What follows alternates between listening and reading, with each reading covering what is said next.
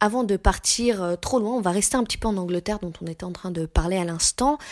en l'occurrence pour parler de son attractivité, encore une fois. Elle a eu une période de mercato assez chamboulée et assez folle. Euh, en l'occurrence, euh, je vais parler maintenant de l'arrivée de cinq grandes stars euh, américaines, de Alex Morgan, Sam Mewis, Rose Lavelle, Toby Neath et Kristen Press, au plus grand bonheur de beaucoup de supporters, anglais comme américains. Avant elle, plusieurs pointures internationales du monde entier et même de France, comme Valérie Gauvin, avaient déjà choisi la FAWSL pour cette euh, saison à venir, ou qui vient de commencer, preuve de l'attractivité de ce championnat pour les joueuses. Mais la présence de ces joueuses mêmes apporte également du crédit au championnat. On le voit par exemple avec ces américaines euh, qui font particulièrement fureur.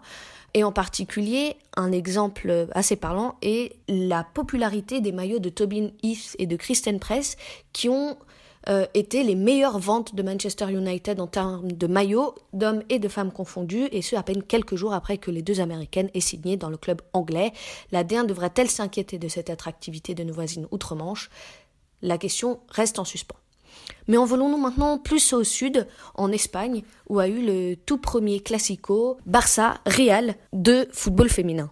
Effectivement, les fans de football masculin euh, sont assez friands généralement du classico Barça-Real, qui est l'un des matchs les plus suivis dans le monde euh, généralement. Dans le foot féminin, le classico était plutôt PSG-OL.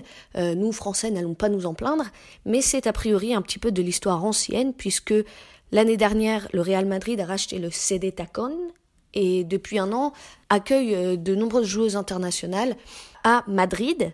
Et ce week-end a eu lieu la première journée de la saison de la Liga Iberdrola et elle a commencé par ce fameux classico. Pourtant, le résultat euh, a été assez décevant pour euh, le Real étant donné que le Barça a gagné 4 à 0. On a hâte de voir donc ce que donneront les prochains matchs, dont ce dimanche euh, celui des Madrilènes contre Valence.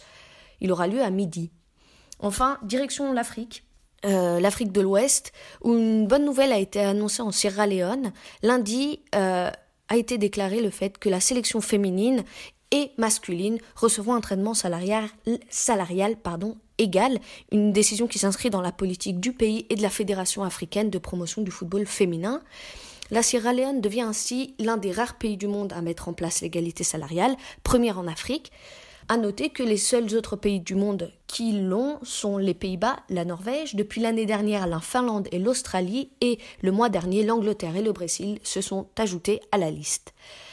Je vous pose maintenant euh, la question, à quand l'égalité salariale en France? J'avais lu récemment une, interview de, de, Génie justement qui disait que c'était pas pour tout de suite. Moi, je partage cet avis aussi. Je pense que c'est pas, c'est euh, un peu euh, euh, enfin, c'est pas de l'air du temps, dans l'air du temps aujourd'hui d'en parler en France. Euh, il y a déjà plein de choses à faire avant, euh, à commencer par le fait que ça devienne professionnel notre championnat, avant de parler d'égalité salariale. Et puis les salaires augmenteront au fur et à mesure. Je pense, c'est mon avis. je sais pas ce que vous en pensez, Corinne. on en est loin, je pense. Déjà, si un autre sport arrive à, atteindre ce que gagnent les garçons, enfin les footballeurs, ce serait beau, des handballeurs ou quoi. Donc les filles, hmm, on, en est vraiment loin. c'est pas pour tout de suite. C'est la médiatisation qui donne tout, c'est les droits télé qui apportent, euh, qui apportent l'argent au départ dans les clubs, c'est des gros investisseurs qui se mettent sur des clubs, mais on, est euh, à milieu d'arriver à rattraper les garçons. Après, c'est pas, pas non plus ce qu'on désire. Enfin, je pense pas. Euh, tu peux dire ton avis, mais on n'a pas besoin d'arriver à, ce que gagnent les garçons non plus. Hein. Oui, en fait, c'est un sujet de, société, d'actualité, mais euh, il faut déjà regarder euh, et constater, le, enfin, faire un constat de ce qu'il y a aujourd'hui. Aujourd'hui, euh, c'est utopique de, vouloir l'égalité salariale entre le, football féminin et le football masculin. Nous, je, enfin, suis pas sûre que que ce soit l'objectif d'atteindre les garçons. Peut-être que eux euh, gagnent trop, sans doute.